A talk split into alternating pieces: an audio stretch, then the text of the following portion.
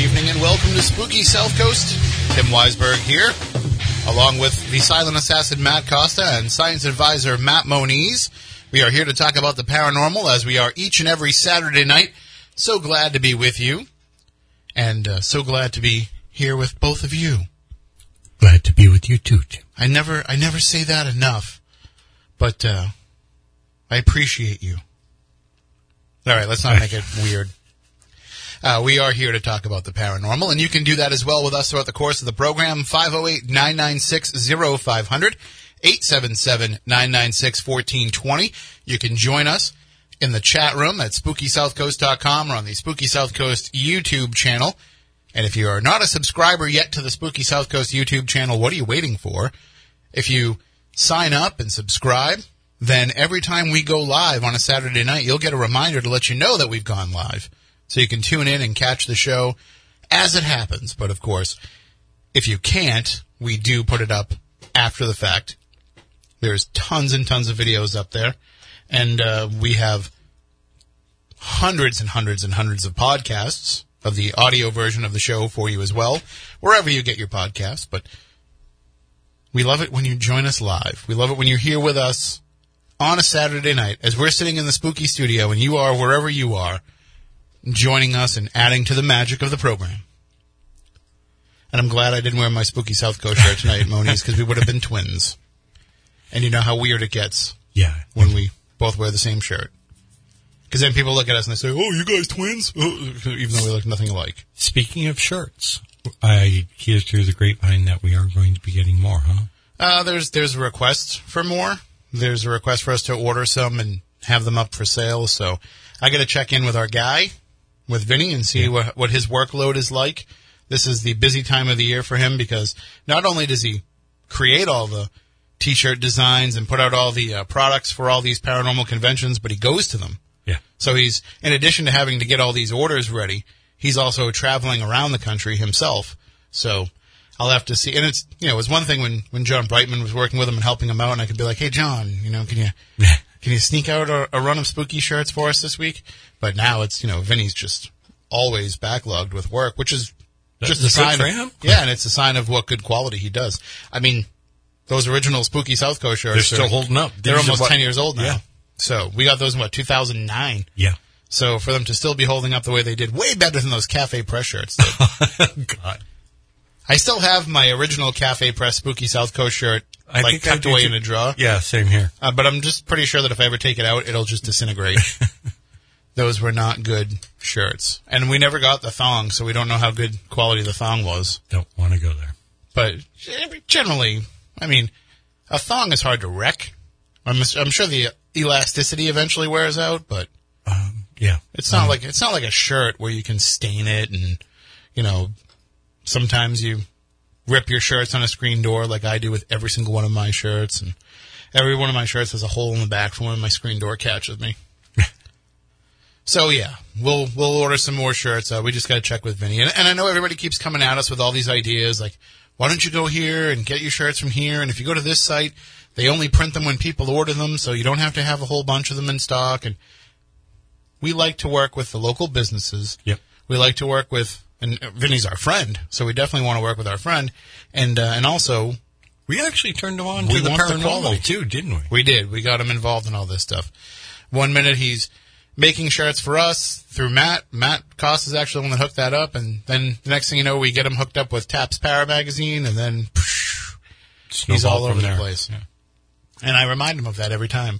But I'm like, you know, what's the rate? Oh, come on, Vinny. You wouldn't be doing this stuff if it wasn't for us. Can't you help us out a little bit? So we will work on that. Also, one of the other things that we are working on is Matt and I were talking about this last week, and I had a conversation with a friend and a listener this week. We've been talking about doing stuff with Patreon. We're actually going to start doing that because I've talked to a few people, and they're like, you need to do it because we would support you. I'm like, well, you can just give us money now. Sure. But they like the idea of actually getting something for that money, so I understand that completely. So we will be working on that as well, because I'm convinced after the conversation I had this week that it's just we're losing the chance to connect with our audience in another way and to have them help us out with the show. Because people don't realize that. They think because, you know, we're in a fancy radio studio and, you know, we have cameras everywhere and a big screen TV and all that stuff. They think that, you know, we must be getting lots of dollars pumped into the creation of the show, but it's no, we do this all ourselves.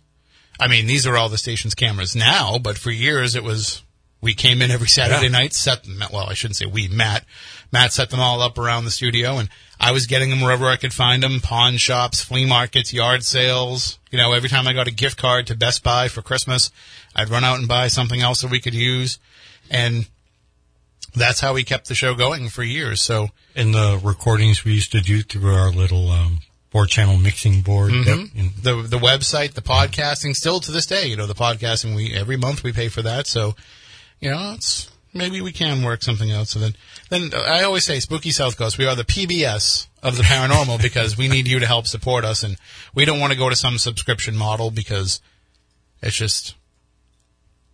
It's not us. It's not how we started the show. It's not how we built the show. And to start doing that now, to say to people now, oh, you got to pay $5 or $10 a month to get the show, just wouldn't feel right with the way that we've been doing things. So this is another way to kind of help out with that a little bit. Us as PBS.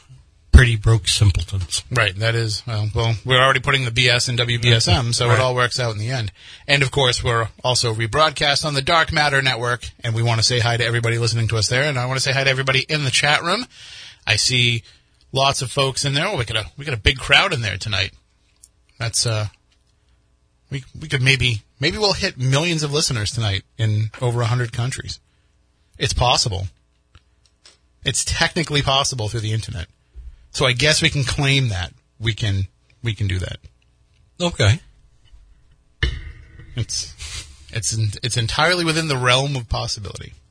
I do want to make a little bit of a personal announcement myself because I put this up on my Facebook this week, and I am switching roles. If you remember last week, we started to get a little bit political in some of our discussion, and I said I have to pull back in this because I work in the news department here, and I really can't give opinions on political topics and news topics. I have to remain objective. And I mentioned then that that's because I worked in the newsroom. Well, I won't be working in the newsroom in a couple of weeks because... Well, I hope you still don't turn this show political. Well, this just means we can finally do the Trump as a Reptilian episode that I want to do. I'm just kidding. I don't think Trump is a reptilian. Actually, we're going to have a guest coming up. I suspect he may be a robot. That'd be the worst robot anybody ever made. Like, if you're going to make a robot, don't make one that runs on cheeseburgers and Diet Coke. Hey, what else is... I don't mean the worst. Like, I'm not commenting on Trump as a, you know, cyber person. I just mean in terms of, like, the physical construction of the robot. You made some poor choices. Like, the comb-over is not necessary if it's a robot. Well, then what's your opinion of, like, Robbie? Which Robbie? Robbie the robot, the original? You know? Well, are you talking the Lost in Space robot? Or are you talking the... Well, the... Are you talking the predecessor? Well, parts of that actually came from Forbidden Planet. Forbidden Planet, but are you talking? You know, but you also could have been talking about Robbie the robot from Nintendo, which is my favorite robot of all time. True. Well, we're getting sidetracked. Kind of close. I don't know. Robbie the robot from Nintendo. Johnny 5. Matt, who's the tie? You got to be the tiebreaker. Who are we going with? Are we going with? Well, it's not even Robbie the robot. It's Rob. But everybody calls it Robbie. Right. Are we going with... It's Robbie the Robot or... Or Johnny 5. Probably Johnny 5 because, I mean... Well, he was alive. Yeah, and didn't Robbie the Robot have to take, like, those giant, like, D batteries? Did he? I never got one. I never got to have one. I've always... It's all that I'm missing from my video game collection that I want. Well, and I need a power glove. But I need two power gloves. Do they have a left-handed and a right-handed? They must have. No, you know what I think it was? Wasn't it? Couldn't you have just made the glove go either way? I'm not sure, and I'm not sure if because the controls, if I remember right, the controls would come off the glove. I'm surprised the ingenuity of the paranormal community hasn't turned a power glove into a paranormal device. We need a power glove for the paranormal. Like I want to, like the, you know, the right. ghost arc idea didn't work out so well, but maybe somebody can take the same idea and like adapt it into a power glove. I think it would work. Like I want to, so like an infinity gauntlet, but it would be like a or a Pip Boy if you for the more updated. Yeah. So you have like all your devices like on your power glove, like your EMF detector and your EVP recorder and all that. And then when you point it this way, it can turn into a laser grid. But then you got to hold your arm out the whole time you want to run the laser grid. And then a button to call your mom for a ride home. Right. and a compartment that pops up underneath where it keeps Swedish fish. Snacks. Yep. That's also an essential. Actually, well, I wonder, 15 minutes. That's how long it took for us to get into. I wonder if we can get Steve Huff to create one of those. No, probably not. Okay. Actually, there's some paranormal equipment developers that are listening that may actually be able to get that going. So, but anyway, so I was saying, I only brought up the. And just to go back to the reptilian thing, we will have a guest coming on in a few weeks who's going to talk to us about his new book, debunking a number of conspiracy theories, including the one that reptilians have replaced a lot of world leaders. So he just confirmed with me right before we came on the show that he's willing to come on, and he'll be, you know, as soon as we can work it out with him, we'll have him come on. But anyway, the reason I brought up the new stuff is because at the end of this month I'll be moving out of the newsroom. And I have a new position here at the station. I will be the digital managing editor, which basically means I'll be overseeing the content that goes on the WBSM website and the Fun 107 website and the social media for both. Why am I talking about this on Spooky South Coast? Not just to toot my own horn, but I am pretty proud of myself for, you know, finally moving into something where I can literally get paid to sit on my butt all day. Well, I mean, I do that now with news, but I have to, like, pay attention. I'm only saying this for Moniz's purpose. Yeah, I know. For his benefit, just to make him laugh, and he's not even paying attention. No, but I bring it up because I want everybody out there that's listening to go online, go to the WBSM Facebook page and Twitter account and Instagram account, the Fun 107 Instagram and Facebook and Twitter account, and just add those to your, you know, give them a like, give them a follow, what have you. Both channels on YouTube as well. Help me drive up the numbers so that we can have a lot of new people joining up and seeing where we're going. Because I will be putting some paranormal content out there. Believe me, that's when I applied for the job. I told them, I said, paranormal stuff will be part of what I do, and they're fine with that. Because believe it or not, paranormal stuff is very big. We get a weekly top 11 of some of the stories that are the biggest stories on any of our company's websites, and we're a national company. And so you make this top 11. These are the stories that are big across the entire country. And sure enough, every week there's always one of the different websites is written about a haunted place in their town or in their listening area. So this stuff is huge. Even if we still can't, walk down the street and just talk about it with everybody that we see. People are interested in it more and more. 508-996-0500, 877-996-1420 if you want to join in. And we can actually put calls over the air tonight, so it'll sound a little better. Good evening. You're on Spooky South Coast. How are you? I'm doing well. How are you? We are spooktacular. What's on your mind? Quick question and maybe a little backstory behind it. Oh. So, I'm a Boy Scout. I've been a Boy Scout for a long time. My name is Brian Cornell, first of all. I'm from Norfolk, Virginia. First-time caller, long-time listener. Well, thank you for that. Our condolences. So I'm a Boy Scout. Been a Boy Scout for a long time. I'm currently 34 years old, and I have a summer camp that I've gone to really all my life since I was 6 years old, and it has sort of a haunted kind of a background to it that nobody really talks about. They're all really hush-hush about it. But they're trying now to incorporate ghost hunting into, like, what they're doing. I don't want to give out any names, but some people are really uneasy about it. What do you guys think about, introducing ghost hunting into like a scouting aspect as far as learning history and things of that nature. Well, I personally don't see any problem with it. I actually encourage organizations to use the paranormal as a tool to teach history, to use it as a way to get especially young kids to not only appreciate their history, but to have a respect for some of the places that are out there that are reflective of that history. So, you know, for example, we have the Freetown State Forest near here where there's a lot of paranormal stuff that goes on in there. And part of teaching people about that is also teaching them that when you go there, you respect the forest and you're reverential to the forest and you take care of the forest. So I think incorporating that with scouts is a great idea because you're already teaching them to be responsible. You're already teaching them to be stewards of these places that they're going and visiting. And at the same time, you can use it as a way to make what might not grab their interest from an educational perspective. You found a way to now make it interesting, so they're going to pay attention and they're going to not only retain that information, but they're going to go out and they're going to share it with people, friends of theirs who are not scouts. So they're going to go and they're going to tell these ghost stories with this historical information to other kids that they see in school. Definitely. And that would in turn actually sort of make our organization grow. But that interest a lot. There is a lot of concern though, because there's still that mindset that it's telling a little taboo, right? I mean, but isn't telling ghost stories part of scouts for you know? And that's my opinion. I mean, I've sort of introduced it gradually to them.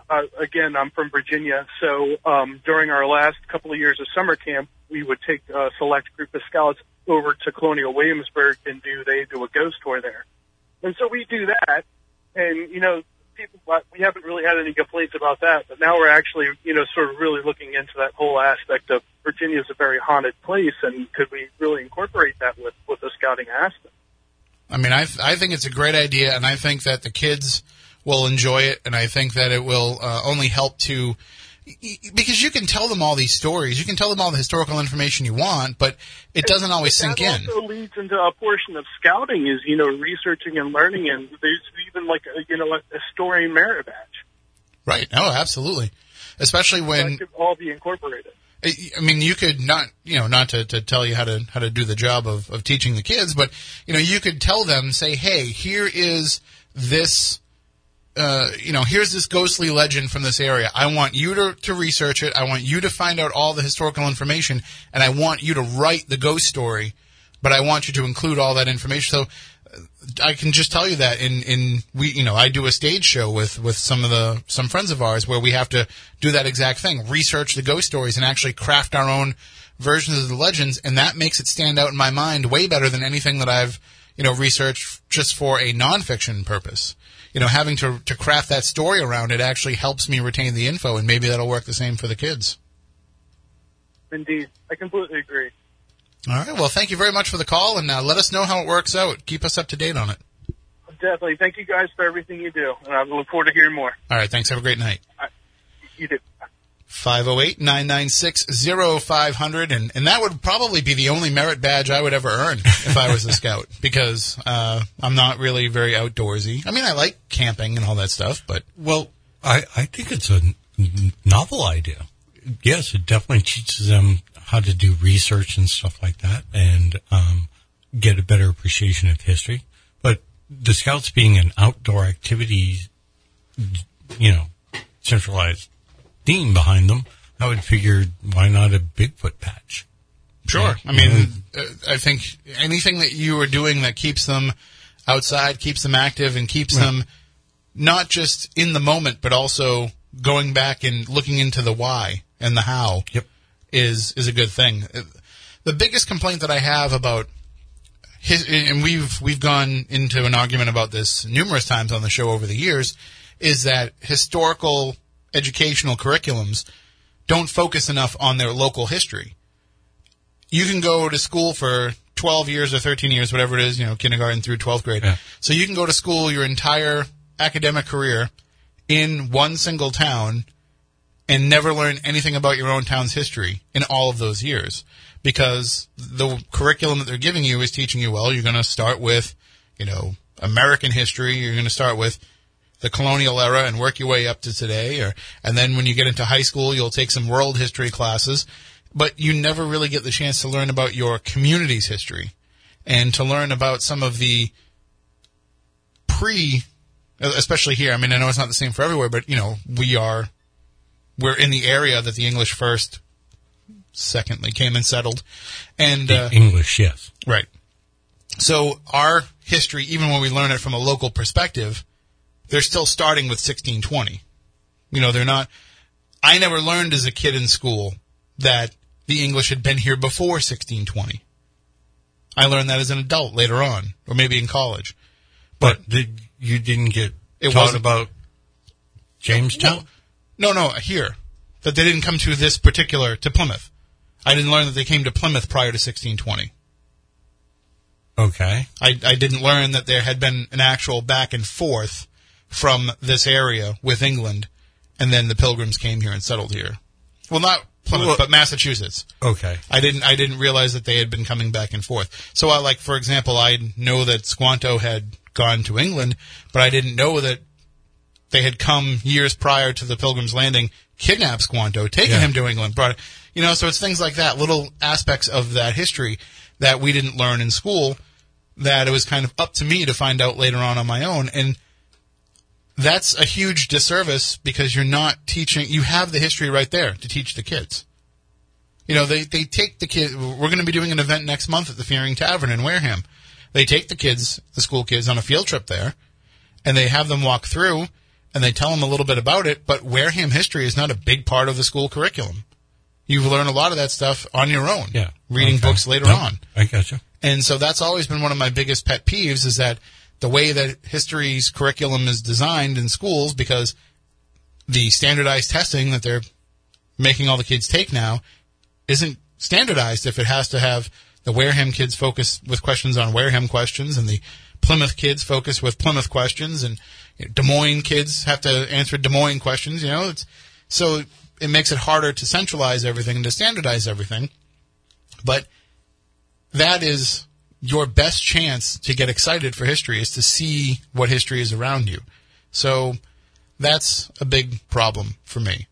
I hate the fact that, first of all, not enough money goes into keeping history alive. And people can call in if they want and fight with me and say it's more important to get a road that is currently in use right now in 2018 repaired than it is to restore a building from 1800. We can fight about that. But there's just not enough emphasis put on that. We're going through it right now in Wareham, for example. They're through the process right now. They're starting the process of, they'll be rebuilding the Elm Street Bridge, because they want to utilize the Tremont Nail Factory, which has been sitting dormant now for at least 10 years now, I think. Because I think they moved out in 2005?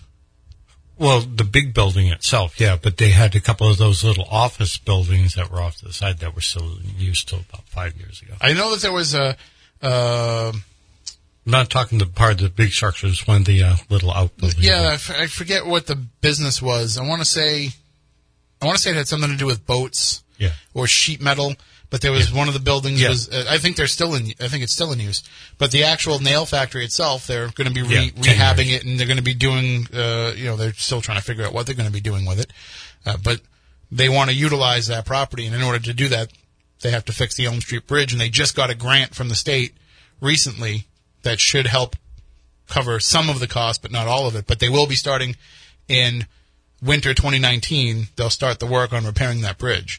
So that whole... an entire store went out of business because of limited access. A little late now for the country store there, but... Yeah, but they haven't done anything with it. They haven't sold it. As far as I know, they haven't even taken anything out of it. And I both know that place is... It definitely is. Yeah. So, but those are the things that irritate me. And I can preach about teaching local history all night long, but nobody wants to hear that. 508-996-0500, 877-996-1420 if you want to call in and discuss anything with us. I want to bring up a topic that was sent to me via message, and somebody said, can you talk about this on the show? So I want to, first of all, say hi to Ray. Ray is the one who sent in this question. He wanted to know if we could talk a little bit about haunted dolls tonight. We know a haunted doll or two. We do. And I actually have one. Well, I don't have it anymore, but in my book, Haunted Objects, that I wrote with Chris Balzano, which you can get now on bookshelves everywhere and on Amazon, and get the ebook and all of that. But we featured a haunted doll in there that was new to the world of the paranormal. We focused on some of the rock star haunted dolls, Robert the Doll and Annabelle, and but we also heard from a friend of ours, from a listener, who said, I have a haunted doll, and her name is Claire. And she was nice enough to send Claire to me, and Claire stayed with me for a couple of months while I was working on the book, and Claire liked to mess with the heat in my office, which I never turn on. I didn't even have the switch set to heat. It was the thermostat switch was literally off because it's just a room off the side of my living room and kitchen, and it runs its own separate zone of heat, and I never felt the need to turn it on and have to run two zones of heat. I always just let the heat roll in. Now, it's your backdoor entry. Right. Basically. Some people told me that that's not actually the best way to do it, that you want to have your heat zones both on so that it doesn't have to work as hard. Either way, but at the time the heat wasn't on. And I would come into the office, and it would be really warm, and it was because somebody had turned on the thermostat and turned up the heat to 80-something degrees. And this was in wintertime. So Claire was used to the Georgia heat where she came from and was trying to make my office a little bit more like that. So she stayed with me for a little while, and then I gave her back to Jill. And Jill didn't want her in her house, but Jill's mother won't let her get rid of the doll because it was a gift. And so it now resides in a box, very much like Annabelle, in a collection of a voodoo priest. So that's where Claire lives now. Claire's coming up to visit in September. Oh, really? We have the Plymouth Paracon happening the weekend of September 22nd. Claire the Doll was featured on Haunted Towns, which was the show that I just worked on recently. And so we focused on McDonough, Georgia, the town where Claire comes from. And Claire was featured on that episode. And because the Plymouth Paracon is taking on a bit of a Haunted Towns theme, Claire the Doll is coming to visit, and she will be on display, and people can take pictures with her and all that. And supposedly Jill is going to come up as well. If Jill can't come up, okay, she's sending Claire to me, and then Claire's going to be in my care again. And I'm not exactly thrilled about that. I'm not afraid of Claire, but I also don't want to be paying exorbitant heating bills again, because back then I had oil heat. So Claire could do her worst, and eventually I just run out of oil, and she couldn't do it anymore. But now I have gas, so that just keeps coming into the house, and I don't want to open that gas. That meter just keeps turning after she comes and stays. But certainly that's my personal experience with a haunted doll, and if you read the book, you can read about Chris Balzano's personal experience with Robert the Doll. He went down to visit Robert in Key West. I visited him as well. Yeah, you've actually had the chance to kind of be one on one with him. Yeah. Like, Chris saw him in the case. You've seen him out of the case, right? Yeah. I actually helped him set him up on the chair. How'd that go for you? Not bad. I have respect for things that, whether I believe or not, I can still have respect. So, better safe than sorry. Right. That's there's nothing wrong with that. 508-996-0500. Well, you also have the Newkirks. Right. Oh, we'll definitely talk about that at some point too. But let me put this call through. Good evening. You're on Spooky South Coast. Hey Tim, how's it going? Love the show. Going very well. How are you doing tonight? Good. I have a question in terms of the specifics of this show. Let's go back to 1963, the original air date of The Living Doll in Twilight Zone, where Telly Savalas was battling an evil doll possessed, attacking him. Talkie Tina. Yep. That's right. So now we need to go back to, are there any evidence of possessed dolls before this date, before it was inculcated into the National Lexicon, imaginary, whatever you want to call it. Once you see it, and it's in your mind, are there any evidence of haunted dolls before 1963, the living doll, the Twilight Zone? Yep, Robert the Doll definitely was. Take that off air. Okay. Have a great night. Yes, Robert the Doll definitely was before 1963. Oh, yeah, and you have voodoo dolls going back well before. I want to say, off the top of my head, I want to say Robert the Doll came to prominence in the 1940s, the story at least, or at least that's when the story took place. Yeah. Let's see. I don't want to talk out of turn. I mean, Robert the Doll came into the possession of Robert Eugene Otto in 1904. And in 1994, it was donated to the East Martello Museum. So the story would have happened in the early... Well, he got married in 1930, and that's when the doll really turned evil, was when he got married. So, you know, we're talking about a story that came about in those times. Now, I would have to do a little more digging to find out exactly when the story of Robert the Doll became public. Maybe that story didn't become public until after 1963. But I think it was kind of a known thing around Key West, even before that Twilight Zone episode. But you mentioned voodoo dolls. Actually, I think there was a haunted ventriloquist mannequin, if you want to go into TV lore, before 1963. Oh, God, there was a movie. Well, I mean, Candace Bergen has said that when she was little, she would hear her father talking to Charlie McCarthy, and she would hear Charlie McCarthy talking even when her father wasn't around. So, I mean, I don't know how much of that was said tongue-in-cheek, but she has made mention of that before. So, for anybody that doesn't know, her father was Edgar Bergen, probably the most famous ventriloquist before Jeff Dunham, who I think is just terrible. He's a good ventriloquist. I just don't think he's funny. Yeah.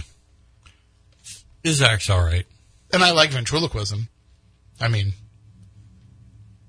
I can't do it, but I enjoy watching it.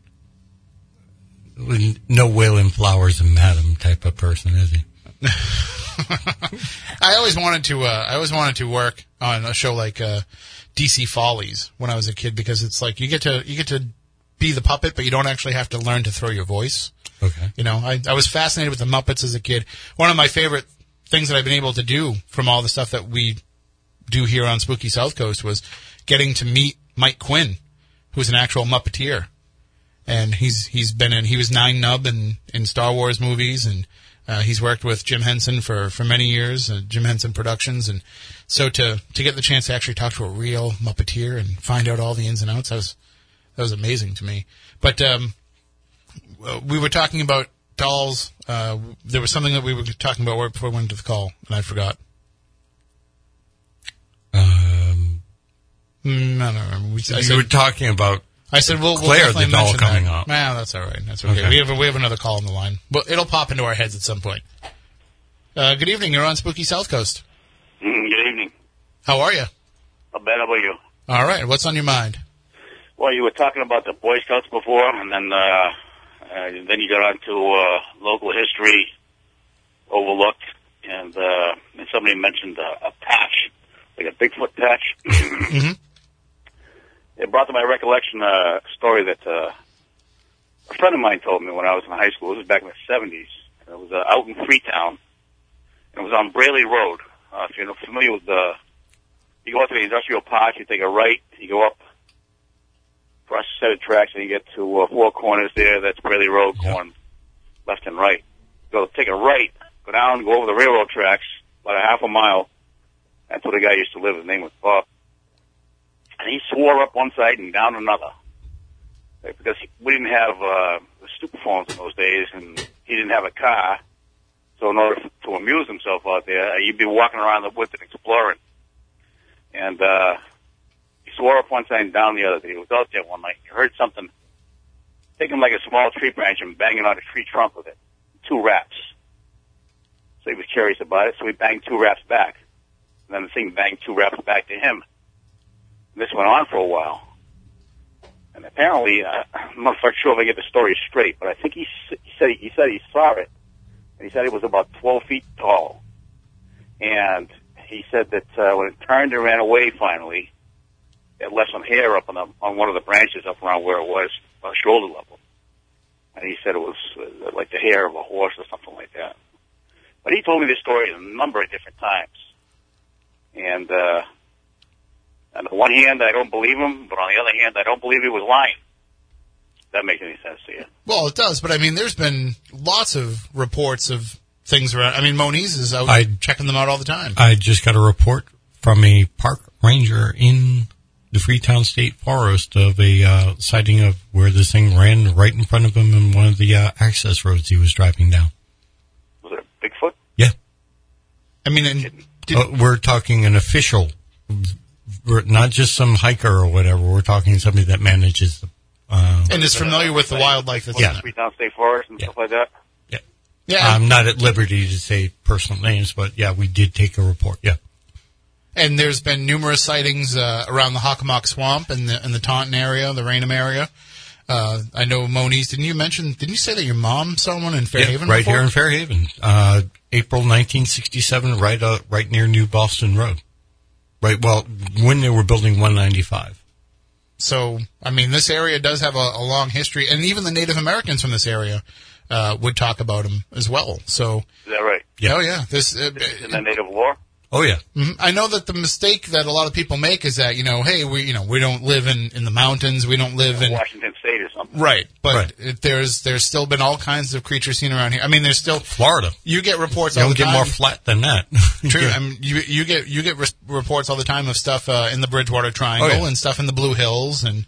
Well, the Blue Hills, not as much. The historical record of them are definitely in the Blue Hills. Not necessarily Bigfoot in the Blue Hills, but we hear about other creatures in the Blue Hills that don't belong in this area. Correct. Okay. The giant cats that are seen in there. And the supposedly extinct eastern mountain lion. Yeah. So, I mean, there's certainly a lot of high strangeness around here, but it doesn't. It's just strange because we don't see it all the time. It's part of the fabric of this area. But people report Bigfoot once in a while around here, and the Native Americans did too, you say? Oh, yeah, absolutely. All right, thank you. You're welcome. Have a good one. And, that's something that I think is overlooked about this area, too, is that a lot of we can say, hey, we don't know, we have this report, we have that report, we have this report, we have that. We have thousands of years of reports from before we got here, if we just pay attention to them.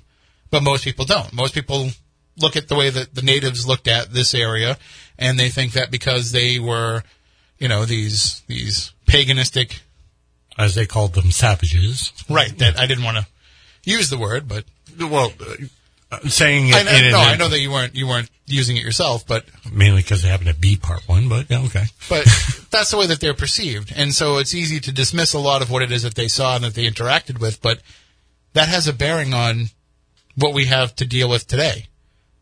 So if they're telling you that these things were around, there's no reason to think that they aren't still around here today, or at least something that both the early natives and ourselves are mistaking for a Bigfoot, but. Like I was saying before, when a park ranger tells you that they see something, they're familiar with what kind of wildlife is in that forest. They know what they're going to see when they're out on patrol. So for them to say that this was something like that, they know that it's something that doesn't belong there. And people will say all the time, when they tell us that they saw a Bigfoot around here locally, they'll say, well, it could have been a bear. Well, that's just as weird around here. I mean... yeah. Because supposedly we haven't had bear around here in something like 80 years. Right. No, I mean, we get that one bear that likes to go on vacation to the Cape. Yeah. But somehow goes over the bridge and nobody ever catches him. Yeah, but any type of, large bear population, no. And I think and I kinda wanna know largest they get around here is like maybe the size of a collie. And I'm cool with Bigfoot being around here because if Bigfoot's here, he's been here for a long time, and I don't have to see him if I go out into the woods. He's avoiding me like I'm trying to avoid him. He's doing a pretty good job of hiding himself. The bears kind of bother me because the bears mean now that when I go out into the woods, I got to worry about there being bears out there. Bears aren't like Bigfoot. Bears want to know what I'm doing when I go out into the woods. So it's almost like I'm less afraid of Bigfoot than I am of bears. So yes, please, if you think that it's a bear, that's just as freaky. No, and don't get me wrong, we used to have tons of bear around here. Right, we just killed them all. Yeah, basically. And we drove them away. Yeah. Except for that one bear that somehow just keeps going to the cave every year. I don't know how he does it. Like, there's cameras on the bridge, yeah. And like they will, whenever he's caught, they'll be like, "Oh, the bear was seen crossing the Cape Cod Canal over the Bourne Bridge." Nobody thought to stop and ask him, like, "What are you doing? Where are you going?" I want to know, does he take the Bourne Bridge or the Sagamore Bridge? Because there's a state police barracks right on the Bourne Bridge. Like, you think they would see him and be like, "Whoa, hold on there, buddy." But no, he just he wait till the train bridge goes down and run right behind the train. He doesn't. There's somebody said that he must swim across the canal, but there's no way he swims across the canal. That's rough swimming. Yeah, there's no way that a bear swims across the canal. Maybe there really is a tunnel. Maybe that's it. But then the question is, does he have the sticker? There's people out there that have no idea what we're talking about, which is good. Right. We want them to keep thinking there's a Cape Cod Canal tunnel. Cape Cod tunnel. Mm-hmm. Yes. Don't forget the zip line. Or the I don't think I've seen the catapult. The catapult, yeah, that the Bourne police always talk about. Well, there used to be a drawbridge. Oh, you're talking the 1800s. Well, when they first built the canal, yeah, when they first dug in the early 1900s, when they first dug it out, I mean, there was always a bridge there because it was never just straight full land. Right. It was always that's what they did. They followed. There was a river there or whatever it was. But when they built the canal, when they dug out the canal, was that 1904 or 19... No, it was in the 1800s. It was in the 1900s that they dug it out. There was a first attempt that was done in the 1800s. I want to say 1904. Since I'm... We just had... Actually, no. What am I talking about? I'm talking out of my ass here. We just had the 100th anniversary of the Cape Cod Canal a couple of years ago. We just had...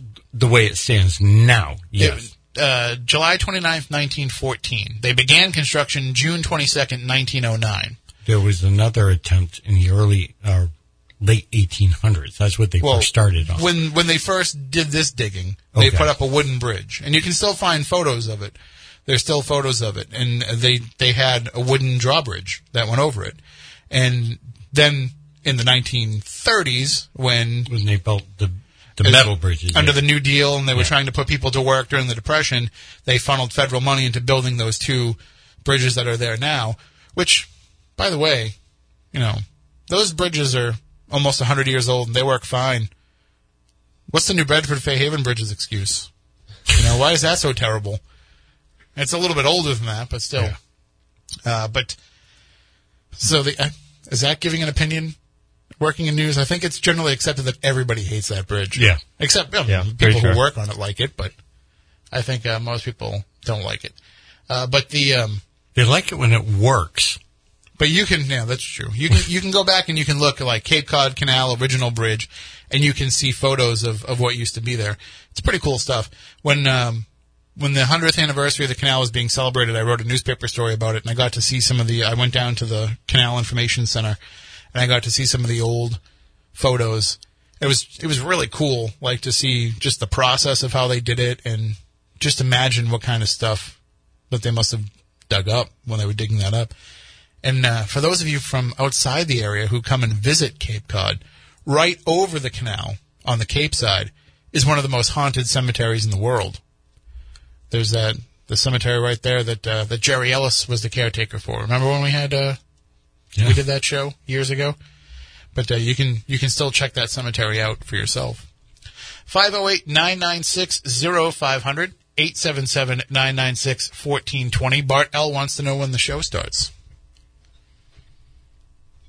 I mean, I know that we can't be as exciting as the programming on bartlegacy.com. Bart Coins, I just heard Bart Coins. But for those of you who are interested, if you go to the kingdomofnyradio.com site, which is Bart L's new venture. After our show, you can hear a classic episode of Lights Out. Did you ever listen to Lights Out, Moniz? The old, like, 1930s radio program? It was actually one of those... It was like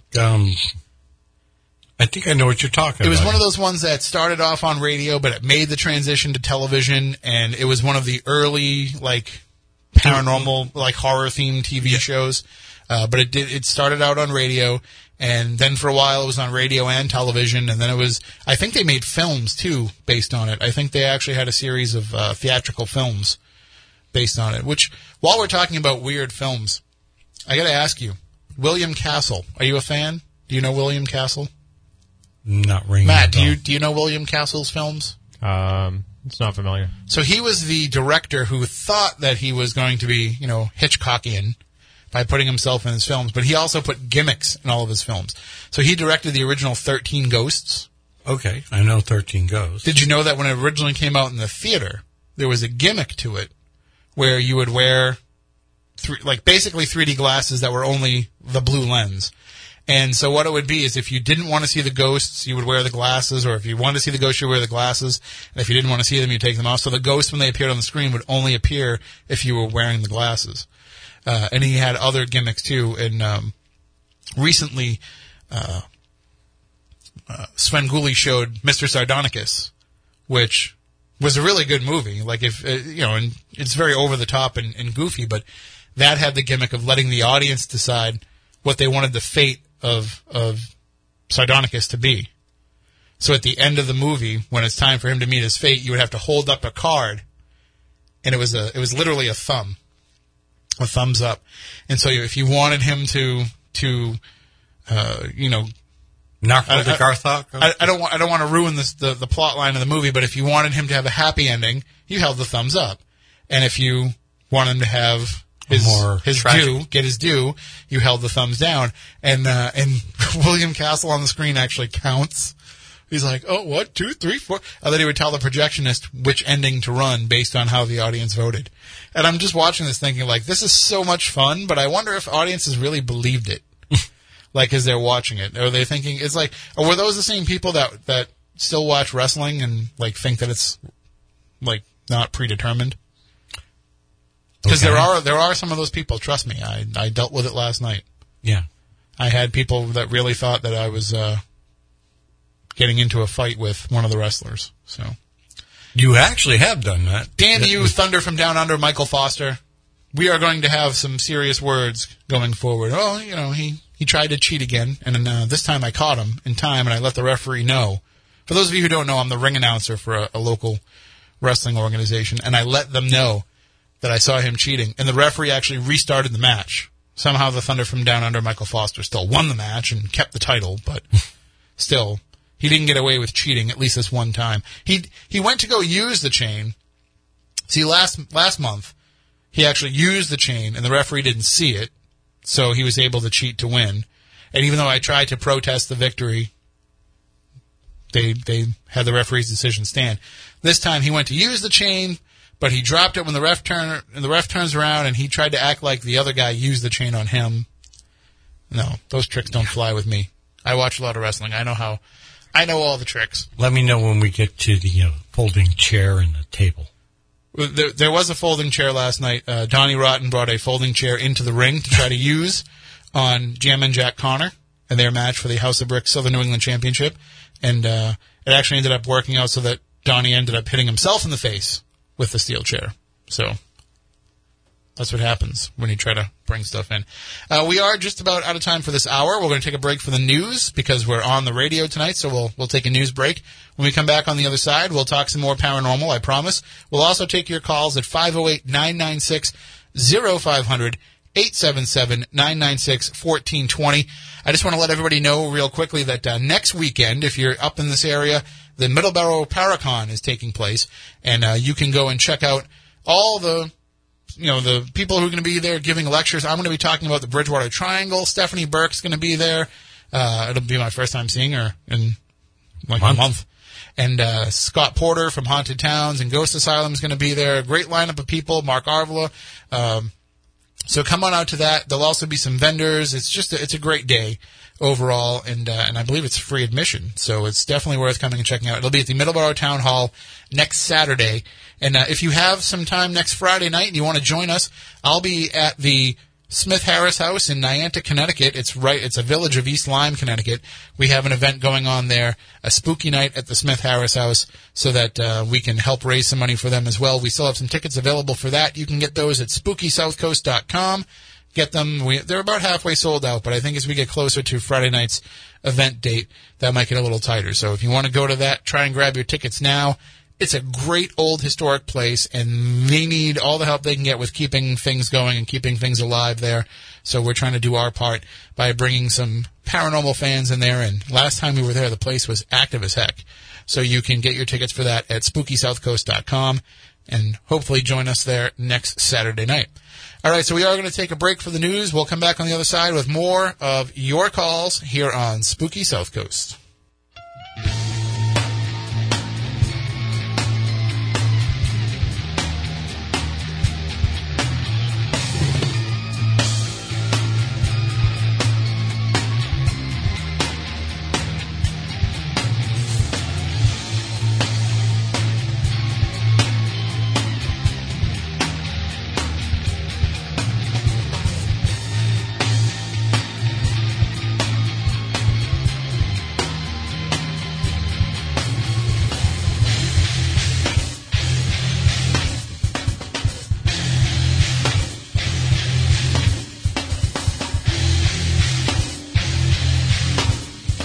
Welcome back. Our number two of Spooky South Coast, Tim Weisberg here, along with the silent assassin, Matt Costa, and science advisor, Matt Moniz. And we are talking about the paranormal, as we do each and every Saturday night. And as I mentioned before the break, you can actually come out and hear me and some other folks, including Stephanie, talking about the paranormal next week at the Middleborough Paracon, which will be happening at the Middleborough Town Hall. You can find all the information at MiddleboroughParacon.com, as well as on Spooky South Coast social media, and I'll be posting about it all week long. You can follow me on Twitter, at Tim Weisberg. You can follow the show on Twitter, at SpookyFC. I hit 5,000 Twitter followers this week, if I can brag. Yeah, that's a big deal for me, because I've been trying to get there forever. And I'm like the least followed paranormal person, but... And I'm just kidding. And, of course, you can also subscribe to our YouTube channel as well. If you're in the chat room right now watching the show, hi to everybody there. Go ahead and just click that subscribe button for us. Help us out. That way there, you'll know when the show goes live each and every week. And also, in addition to being able to hang out with Stephanie and myself next Saturday, would you want to spend an entire week on a cruise ship with us? Because you can do that, too. That's coming up.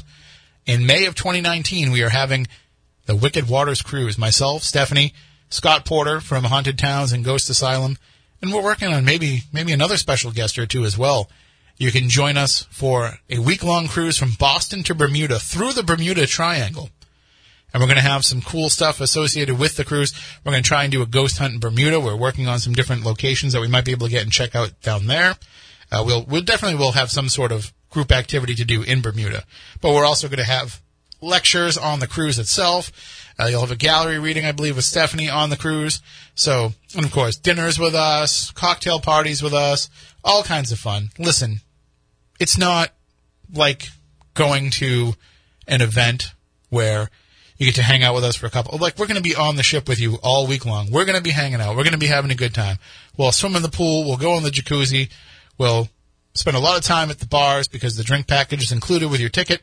So if you want to take part in the Wicked Waters Cruise, just go to wickedwaterscruise.com and sign up now. For a limited time, you can actually just put $50 down to reserve your spot. And then you have all the way until January to have to make full payment. So you can reserve your spot right now for $50. But if you're going to do that, do me a favor. Use my promo code TIM, T-I-M. Use that promo code. That will get you that $50 deposit to be able to reserve your spot.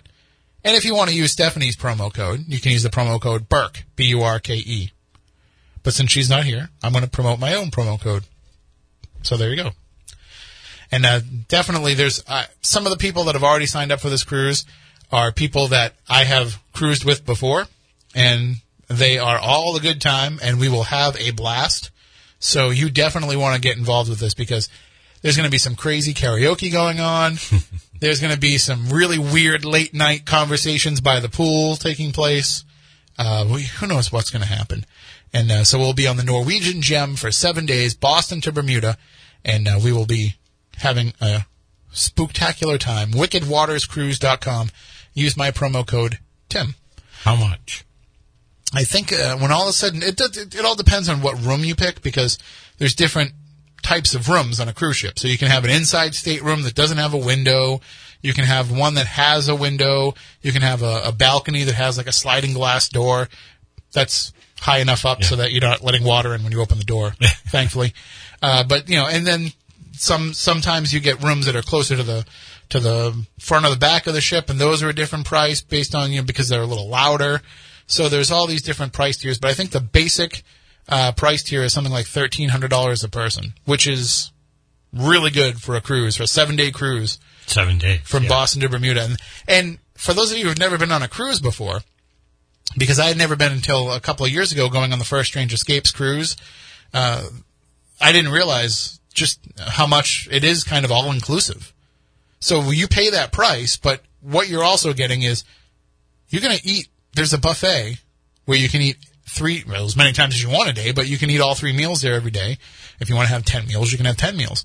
But there's a buffet, there's 2 main dining rooms, and there's a couple of different specialty restaurants that are all included with your cruise package. There's a couple other restaurants that you can pay a little bit more to go to, but they're not super expensive. You know, there's a steakhouse where you could go and you can get a nice steak for $18, or they have a sushi place where you can go and get sushi pretty much priced the same way it would be on the land. So that's all included, though, as long as it's not one of the extra cost restaurants. And you can buy an ultimate dining package that'll allow you to eat anywhere you want if you want to do that. And if you want to join us on the cruise and you don't drink alcohol, you don't have to take the unlimited alcohol package. You can switch that out for the unlimited dining package and go eat in one of the fancier restaurants. But if you are a drinker, you want that unlimited dining, that unlimited drink package. Let me tell you, because it's great. The average cost of a drink on a cruise ship is $16. Ooh, wow. So you don't want to be footing the bill for that, because what happens is there's no cash on the ship. So you have a card, your room card, and so your credit card would be tied into that card.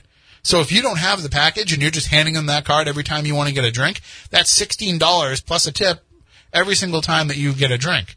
And then when you get home, you have a $4,000 bill from all the drinks that you drank, when you could have just gotten the ultimate dining, ultimate drink package as part of your cruise package with us. So I recommend doing that if you are a drinker, because we will be doing some drinking. That's for sure. I'm not a big drinker, but on the cruise, I definitely am. And it's nice because they have the drink of the day every day that you can drink with you before. No. I'm definitely fun when I drink. I'm not the morose guy hiding in the corner. Backyard barbecue is one good example. Absolutely. So wickedwaterscruise.com if you want to take part in that. I recommend it. And at the very least, you get to see me in a bathing suit. So that's going to be all the fun that you need for a year, is just laughing at me walking around in my swim shorts. I'm not a very attractive man, so.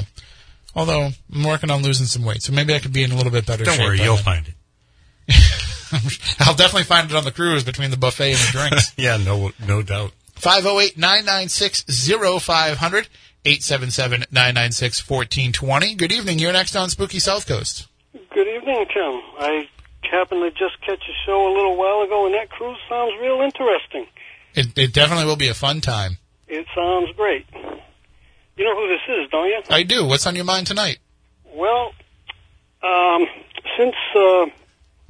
one of your talk show hosts cut me off abruptly today, I figured I'd call you and let you know what I'm going to be receiving on Monday. Cut you off today? Who cut you off today? I won't give any names. I'm not... Well, there's only 2 today, so... Well, no, there's 3. So, was it Jose?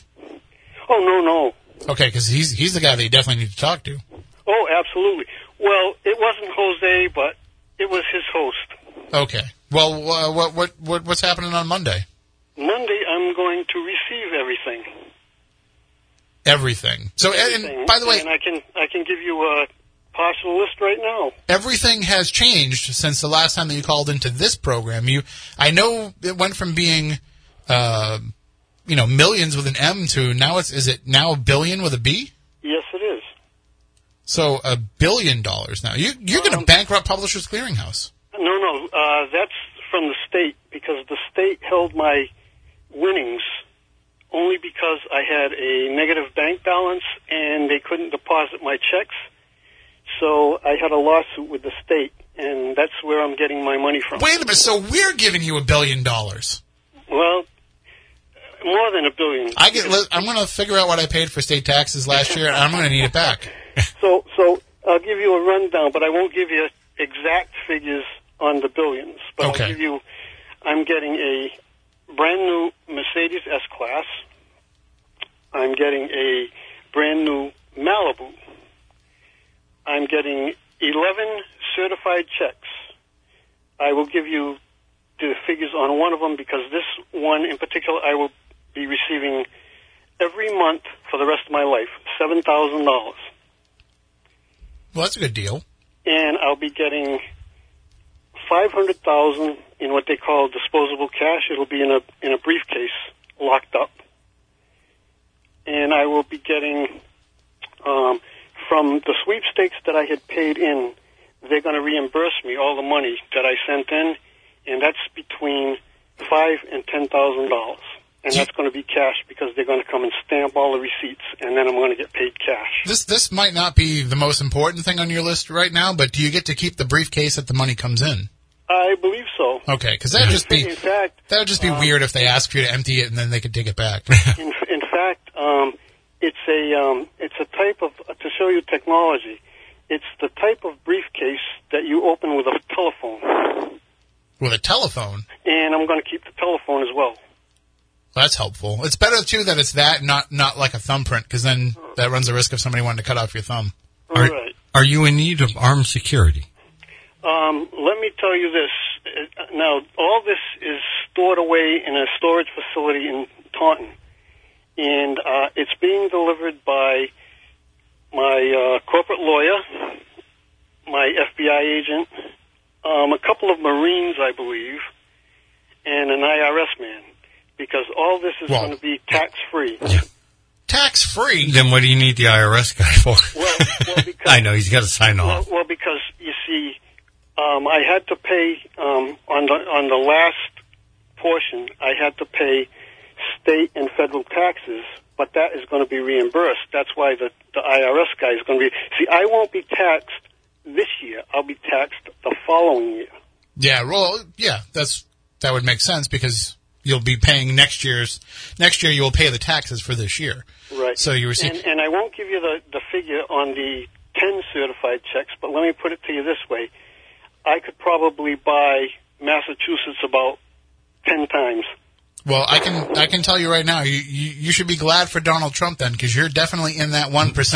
Yeah, that bracket's going to be mighty high. Yeah, you're gonna be in one of those brackets for sure. And I don't know if I told you, but I am purchasing me and Ed's for my nephew. I'd heard that. I'd heard that on the air. And I'm going to be looking for a restaurateur because I'm also going to buy the Edge, and I'm going to make that a sports bar. But I want to get a. I want to put a prominent athlete's name on it, and I want to speak with him and his agent and lawyer regarding royalties and whatnot. It's going to be I want it to be a prominent sports bar for the city, and I'll be looking for a restaurateur for that. Well, I'm retired from that field, so unfortunately I'll have to withdraw myself from consideration. Oh, because I thought you said you were... Well, maybe you might know somebody that might be interested. Well, maybe. I might. Depends on who the prominent sports star is that you're talking to. I haven't spoken to this star yet. It's in the works. Okay. I wouldn't recommend O.J. Simpson. No. That's... Far from it. Okay, because people might not feel too comfortable going in there and, seeing the steak knives on the table. Put it this way. It's a Boston sports figure. Okay, well, hopefully it's not Julian Edelman. Prominent Boston sports figure. And I'm also thinking of putting up Smuggler's Den right next door. And I'm also thinking of running fast ferries to the islands and to Connecticut. And I'm also thinking of bringing back a party boat for midnight cruises, the Moonlight Cruises, because... that was big when I was 18, the Moonlight Cruise. Yeah, that was definitely a good idea. And see, it was a good deal for me, even though Gene Almeida was a scumbag. But I worked with a good friend of mine who used to set up for him, and for me it was a treat because I used to help him bring the equipment on board, help him set up. I got paid $20, and I drank free all night. Wow. It was for an 18-year-old. It was a dream come true. I do love the fact that you are diversifying and you're not putting everything into. I mean, with that kind of money, of course you can diversify, but I like that you are spreading it out so that you're not putting all your eggs into too many baskets. But you gotta look at some of the future as well. So it's not just about the here and now, but it's the future. I want to sit down with Jose. I'm going to sit down with him and my corporate lawyer. Jose won't tell you some of the stuff that I can tell. I will tell you that you want to invest in Bartcoin. Trust me on that. Yeah. Well, like I say, I'm gonna discuss because I don't think I have found anybody more honest in the investment field and tax field. In fact, I was really shocked to find out my parents have their taxes done by somebody, and I was really shocked to find out.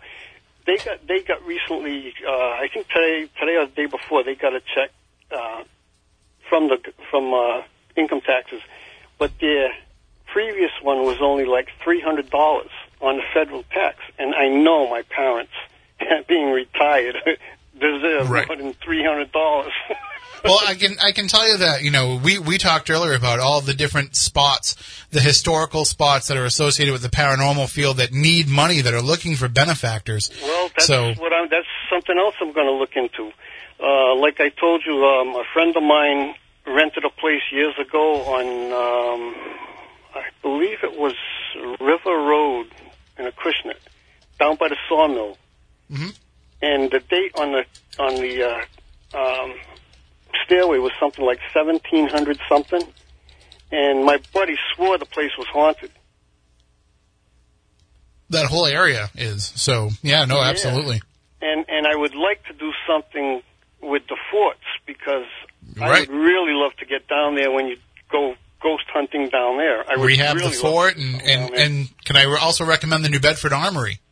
Absolutely. In fact, the Armory, definitely. That's a building that I'm thinking about buying and giving it to the National Guard, because I went in years ago. I went into that building. We used to have the Scoutorama shows in there, and I was amazed. That building has underground garages and everything. That building is so big. I don't know if you've ever been through it. I have, and oh, you have. That's a huge building. This is Matt. I work here with Tim on this show. Okay.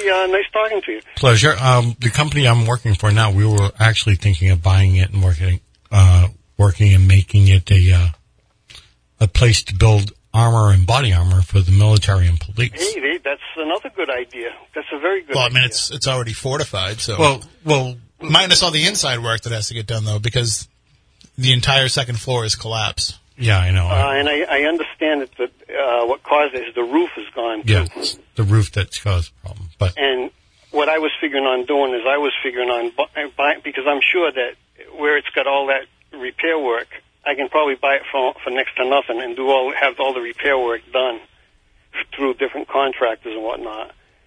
And like I say, I was thinking of giving it to the National Guard, but if you want to... I wouldn't mind being a tenant, and what we're looking to do, we're getting our finalization of certification to the National Institute of Justice. That's what you got to do. You send your material to them, they certify it, and then you can sell it through contracts and stuff like that. Oh. We're getting ready to rock and roll right now, and once we got our certification, which will be in another 2 months, we're going to be hiring off-duty or retired police and military veterans to help manufacture. Hey, that's great. I like that. So now this is all going down on Monday. On Monday, I'm receiving this on Monday. You're meeting with everybody in you're meeting them in Taunton? Is that where it's going to happen? No, they're going to deliver to my house. Okay. And what I intend to do is I'm going to surprise everybody at BSM. I think what I'm going to do is have catered a whole week of coffee and pastries in the morning, and maybe cater lunch in the afternoon, either through like the butcher shop or a place like that where they can do like hamburgers, hot dog, you know, outside food. Sure, I'm all for that. They may even broadcast outside if the weather's good enough. I'm all for that. Now, are you gonna keep Chris on? You're not gonna buy us up and fire Chris like you've been saying you're going to, are you? Oh yeah. You are? Yes, because okay. Chris, I liked Chris in the beginning, but he pulled something on me that I didn't like as far as respect. I called his show when he was virtually doing a monologue. And one of the listeners called up and wanted to know how much I was going to get from my sweepstakes. So I returned the call, and he abruptly cut me off, and then he told me, which I knew the ruling. Right. It's a one call per show. Yeah. Like Barry and I went to school together, and I always ask him if I call a second time. I say, well, if I'm going to break the rule, I'll hang up. And he says, oh, no, tell me what you want to tell me. And I do the same with Ken, and I do the same with Phil. And he abruptly cut me off, but he has his favorites.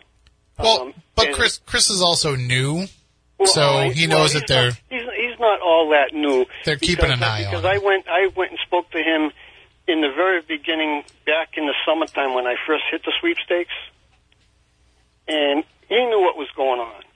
But, like I say, he's got his favorites. He has, as much as I like that Ferris Freud that calls. Right.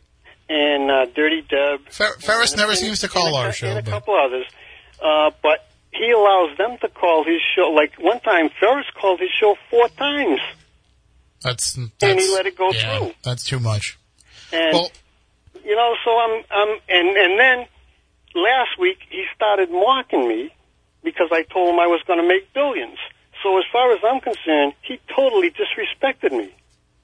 I think that's just kind of his shtick. I don't think he means any disrespect. He's just, that's what he likes to do. He likes to goof on people. And if I decide to rehire him, I'll do that on my own.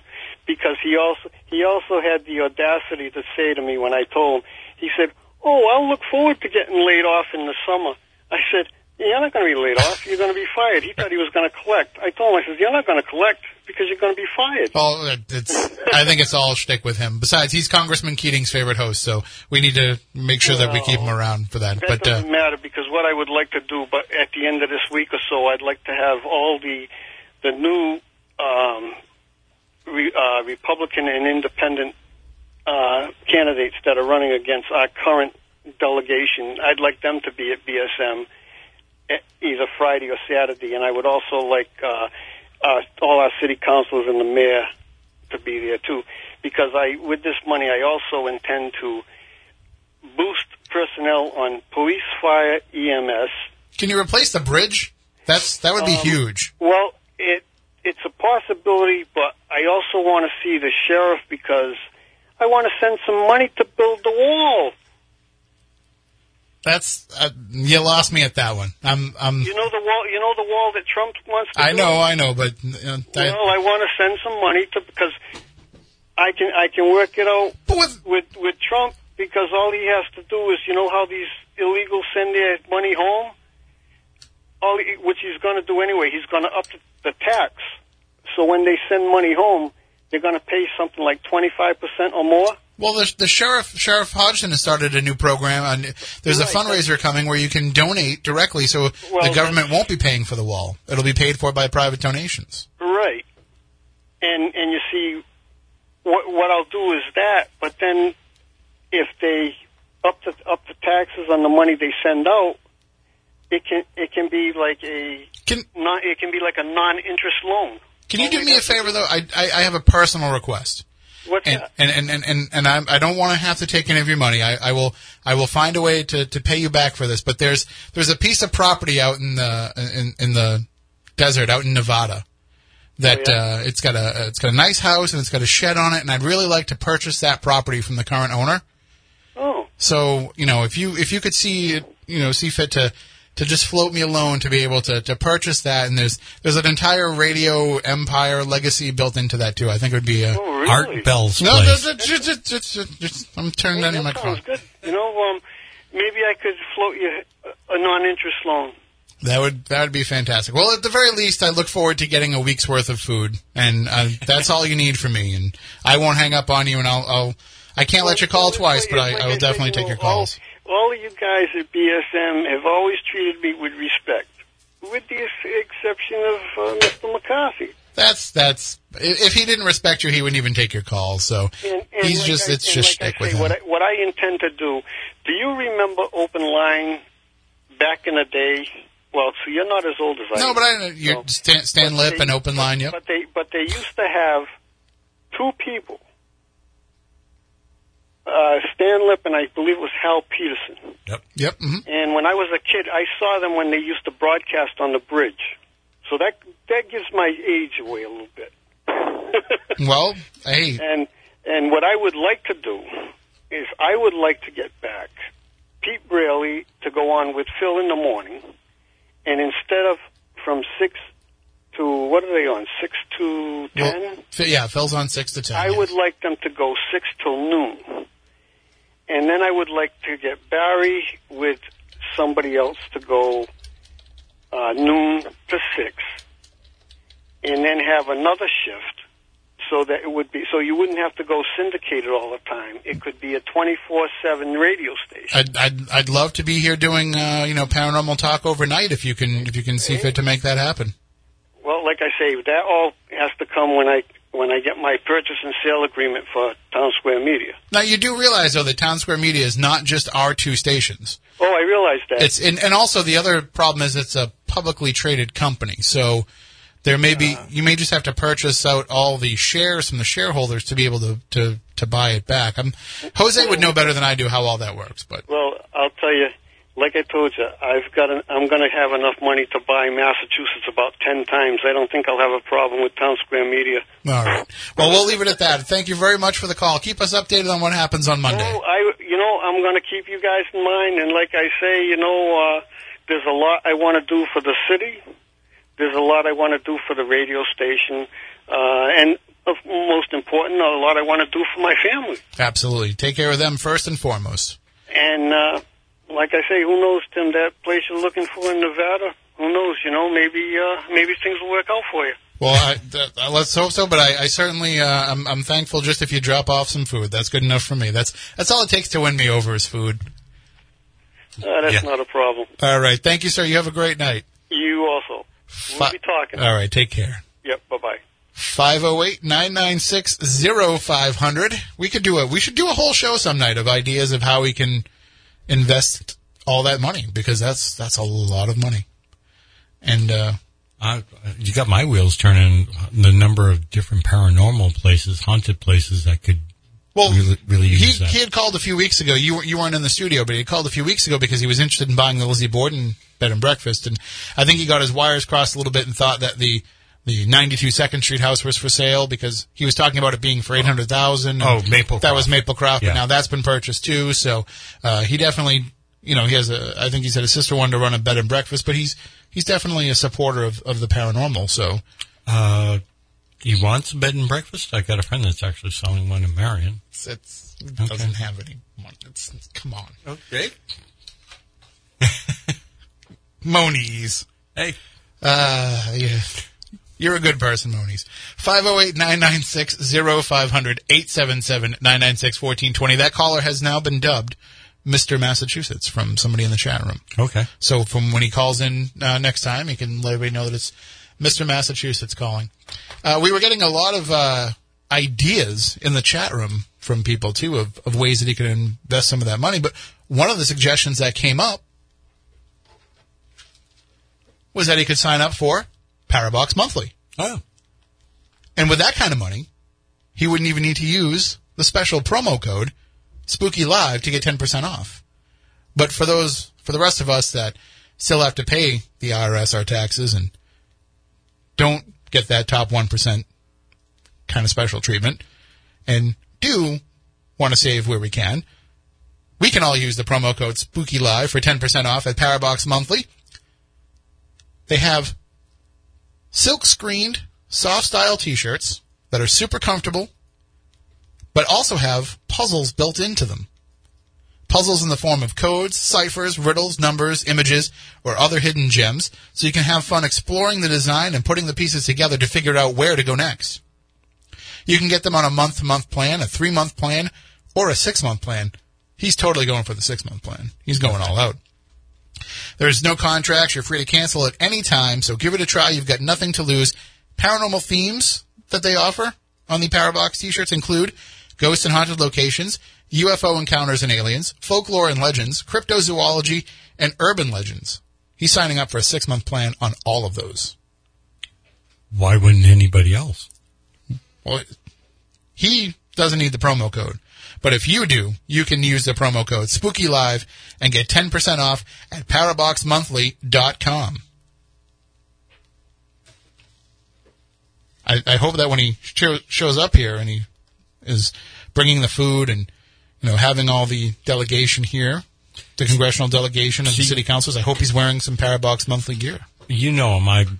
This is my first time hearing him, or you know the background to this. I'm new to this. Well, so. We'll fill you in. Okay. We do have another call on the line. Good evening. You're on Spooky South Coast. Hi. I just caught by the latter part of, I know it's Spooky South Coast and I get a kick out of it.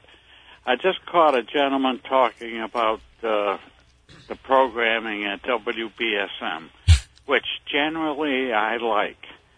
I like all you people. I like you and you're doing the news. I have one major problem, and maybe it's because it's baseball season. And the first thing I like is I love Jim Bohannon, and I'm glad you have him. Due to the Red Sox baseball, who I love also, it looks like you're using a filler. After, you know, if the game ends early, right? It goes over to NBC Sports, I believe. No, it goes over to that.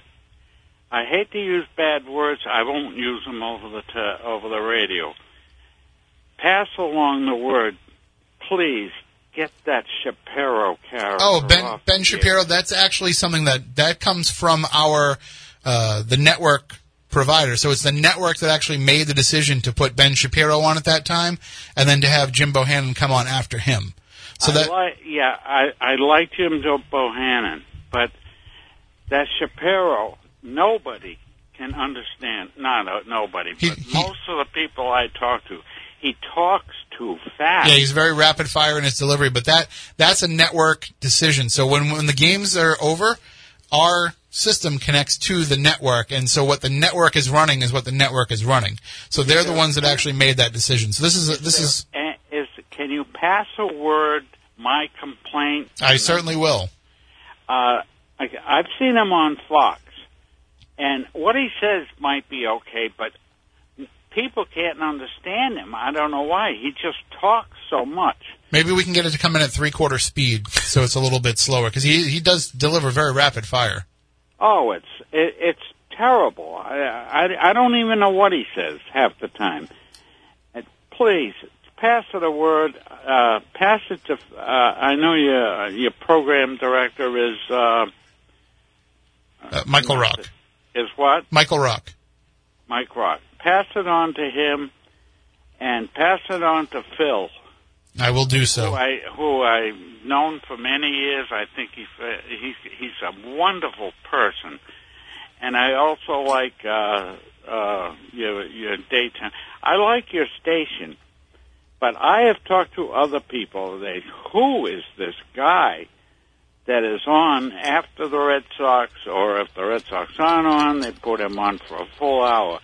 I don't know what he has for supper, breakfast, or what. He is. I'm not trying to be funny, but he. No. He's definitely. I stay up late at night, and if I can listen to Bohannon late at night, who is very intelligent, I stay awake. But the minute that I won't use any bad words, it's been several weeks of him, and I just turn the radio off. Well, I will definitely pass it on. Maybe when our last caller buys Town Square Media. Then we won't have to worry about that anymore because he's going to put a local host on in that spot. So that, well, I like the local host, too. By the way, I'd like, I know his brother, Robin, Richard. I like him also. All right, I will pass that on. Obviously, you can tell I'm basically a Republican. And even that fast, I'm trying not to say any bad words, even that guy who, that rapid-fire guy, I've seen him on television, too, once in a while. Sure, yeah, no, he's had a lot of exposure recently. Yes, and I just wish they'd get rid of him. Get rid of him at least on WBSM. I don't care where else he goes. I listen to your station a lot, and I just happen to catch that. We've had a few other complaints, so I will definitely pass that on to the management. I don't care. Put something on local. I don't care. Hey, all paranormal talk, I say, at night. That works for me. Yes, and I hope you will pass it on. I know these things take time, and I'm glad. Thank you for sticking with me, for listening to me. Well, thank you for listening to us. And I like your show even now. On Saturday nights, I get a kick out of it. Well, thank you so much. You have a great night. I will, sir. Take care. Thank you. See, even Republicans listen to Spooky South Coast. And a few... y'all have one on it. I'm just making a joke. Well, actually, I'm in Register's Independent. I'm just making a joke. 508-996-0500, 877-996-1420. This is an interesting show tonight. I said we were going to have a paranormal potpourri. We were going to have open lines. We were going to talk about a lot of different topics. And this has definitely gone in a direction that I wasn't expecting tonight. So... who knows where else it can go in the last 15 minutes? That's up to you. 508-996-0500, 877-996-1420. I got to say... it's what happens when you open the lines. When everything that happens here on the station is above my pay grade. So all I can do is I can pass on the messages. But when it comes to the programming, I can't make any promises. Because as I said, that comes from...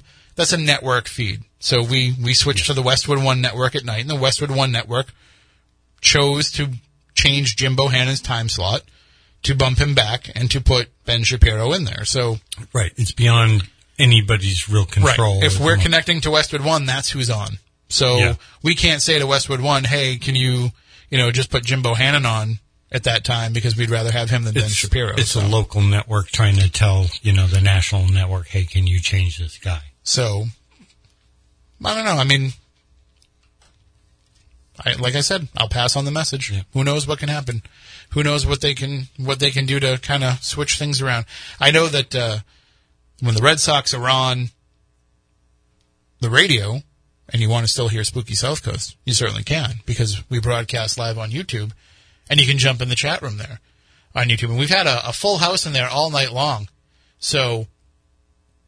thank you to everybody for coming in and hanging out with us in there. And if you've never enjoyed the show live, if you listen to us on podcast or if you watch the videos later on YouTube, you got to come on a Saturday night and hang out and enjoy the conversations that go on in there. Talk to our buddy Nightbot, who's always hanging out in there. Mm-hmm. Nightbot will tell you some jokes. And if you want to know when we're live, you can just subscribe to our YouTube channel and follow along with us.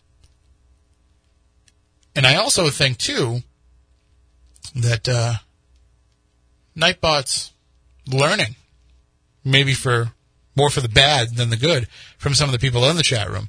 Maybe they're not such a good influence on him. Those bellgabbers are in there kind of influencing Nightbot, but Nightbot might eventually become full AI and take over. How do you know it isn't already? Well, if he is, he's just really biding his time. Yep. And Ghosty's in there. Ghosty's in there handing out orbs. Ghosty could become fully aware, self-aware at some point. Then we're all screwed because we say we don't believe in orbs. And Ghosty's just going to keep doling them out. I believe in orbs. Well, we don't believe that they're paranormal. Correct. Most of the time. Rarely. 99.9% of the time. Yeah. There have been some odd ones. Yeah. But... you can't really argue with people about it. Some? No. I don't understand that. I don't understand why. Like, I would never want to have to be in the position. I mean, we get people that send us photos and want our opinions of them. And I always say the same thing. Here's what I think, but may I put it out to our audience and see what our audience has to say? Because I don't ever want to just give my own opinion about something. Because, A, we have built this following and network of people, so why not get multiple opinions if you can? Yeah. But, B, I wasn't there when the picture was taken. I don't know all the conditions. I have to take your word for it. So I'm not really qualified to give you a definitive answer. I can say, here's what I think it is, but I can't tell you for sure that that's what it is. If I say, hey, it really looks like cigarette smoke to me, and you tell me there was nobody smoking anywhere near that photo, I have to take your word for it. Even right. though to me, I know exactly what cigarette smoke looks like in a photo, and that's cigarette smoke.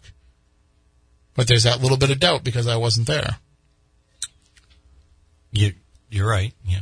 So that's why if somebody sends a photo, I always say, hey, let me put it out there.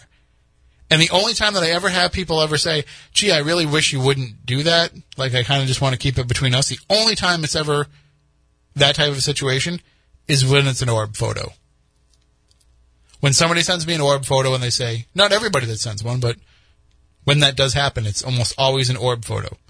Because they know deep down inside that I'm probably right. And if they put it out there and they get 400 people telling them the same thing I'm telling them, then they have no choice but to believe it. But if it's only me telling them, then they can say, well, I disagree, and go on their way. But we talked about this years ago, that as we made the move to digital, maybe a lot of these problems would start to go away.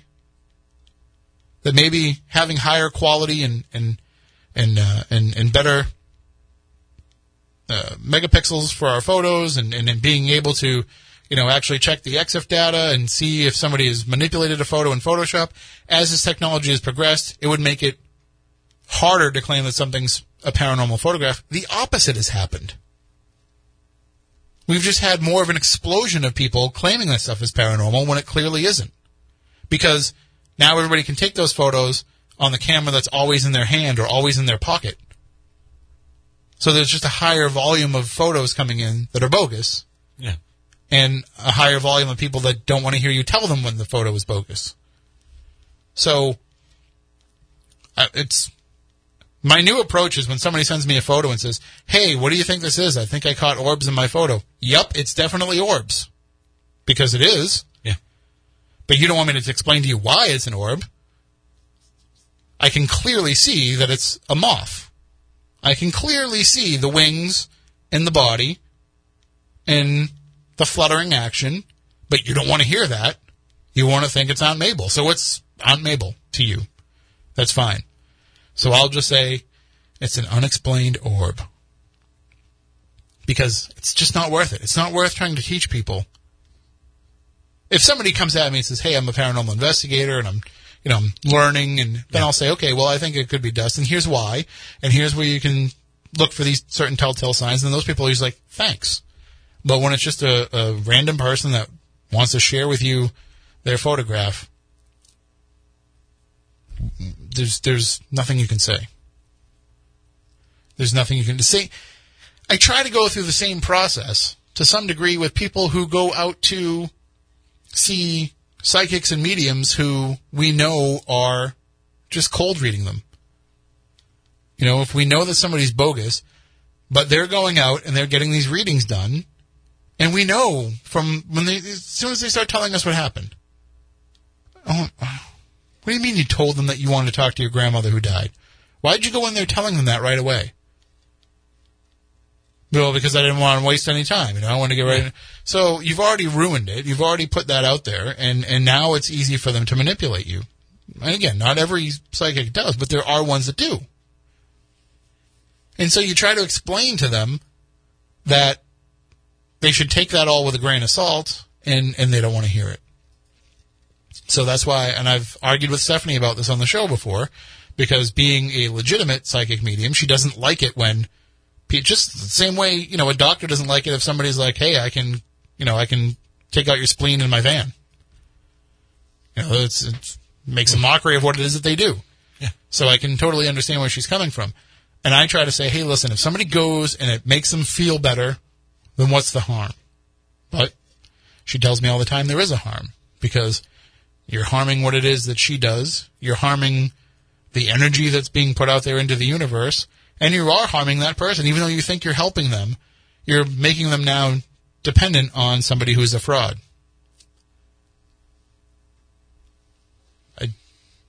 You're looking at me like you're expecting a Trump joke. I'm not going to make a Trump joke, though. That's not... I will say this, though. I was watching on Netflix. They have a documentary about Trump. That it's a 4-part documentary. It was made in England. It is a little bit slanted. You know, you can kind of tell that they're picking on him a little bit. But it's really fascinating if you want to go back and see, like, all the way back to the 70s and see the evolution of Donald Trump as a person. It's definitely worth checking out. Do I have to? I'm just putting that out there for people. So because I know there's listeners who are saying, hey, Tim was Trump bashing tonight. No. Go and watch. We got into this discussion, and we only have a few minutes, so I'll bring it up here. We got into this discussion the other day here at the station because Mika Brzezinski said that she heard from somebody that Donald Trump was complaining that he can't watch porn in the White House. I think that was found to be inaccurate. I totally believe that Donald Trump said that. I just don't believe he was serious about it. If somebody said to me, if I was the president of the United States and somebody said to me, so how do you like living in the White House? My response would probably be like, oh, it's great, except I can't watch porn. And I think that that's kind of how it was. I think it was a joke. You know, just kind of like goofing around, and somebody took that to be serious. So, Trump taken out of context? No. So, and bringing it back to the paranormal now. So if he can't watch porn because there's Secret Service all around all the time, can we watch porn if there's ghosts around all the time? Think about that later on tonight. Here's one. Do ghosts watch porn? I don't think that they would have to. I think it's like you can go to where that stuff is happening. I mean, unless... So is... Are ghosts voyeurs? Unless you think that they're trapped, you know, where they're trapped, and they can't go other places. Like, maybe we hear a lot of stories about, like, haunted brothels, haunted strip clubs. You know, the bar that we used to drink at used to be a brothel and was haunted by a guy who died in the act. So, what was his name? Frank? I actually saw him.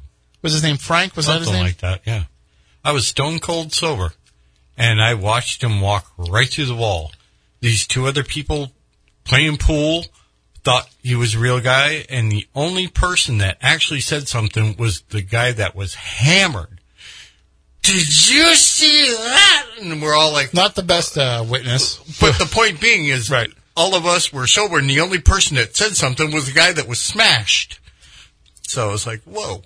Yeah, that was... That place was wild. It was pretty interesting when you've got, you know, I don't want to give away any affiliations, we'll say, but when you've got bikers standing around telling you, yeah, this place is haunted as hell. And you're like, okay, tell me more.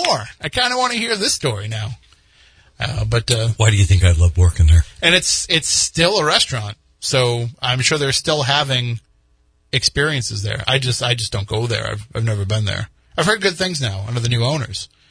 But I've never been. I've been. It's actually not bad. It's certainly, you know, the same setup as it was before, more Roughly. Or less. Like, yeah. you know, you're still in the same building, so they're probably still having experiences. The only thing is that, you know, we always want to get up to the second floor, but you can't because it's all the heating ducts and everything. I've been up there. But you can't really move around. You gotta step over all of the ducting work and things like that. Yeah. Well, maybe the new owners will let us do a real investigation there. Want me to talk to them? We could just wait for Mr. Massachusetts to get all his money and we could just buy it. Then we don't need permission then. Then we can just go whenever we want. All right, well, that does it for this week's show. We'll be back next week with more paranormal talk. Definitely more paranormal talk than we had tonight. And we'll find out if Mr. Massachusetts collected his billions. I didn't ask the one question that I really wanted to ask. And that was? Why a Malibu? Hey, nostalgia, maybe? Something he had as a kid? I don't know. Like, if you're going to get a, what do you say, a Mercedes S-Class? Yeah. So you're going to get one of those, like, and a Malibu? Like, go for... How do you know he's not talking about an old Malibu? You know what? You know, like an old classic, like that. I'm just throwing this out there. If he wants to buy a car, you know, they have the new Dodge. It's gone even beyond the Hellcat. They have the Dodge Exorcist. Really? Badass. Yeah, well, it's the Dodge Demon, I guess, but it's the Exorcist Edition or whatever. Yeah. Badass. You know, if he wants to drop one of those off here, I'm so. Anyway, that does it for this week's show. I think that's called payola. I don't think I can actually actively ask. You can't. No, he's a listener. He's not a business, so I think I'm in the clear. But isn't he going to be buying the place?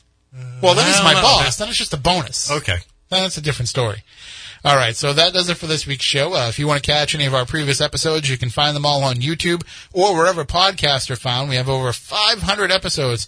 Just about, 540 now is tonight's episode. So you can find them all online, all for your entertainment and your enjoyment. Most of them will be entertaining and enjoyable.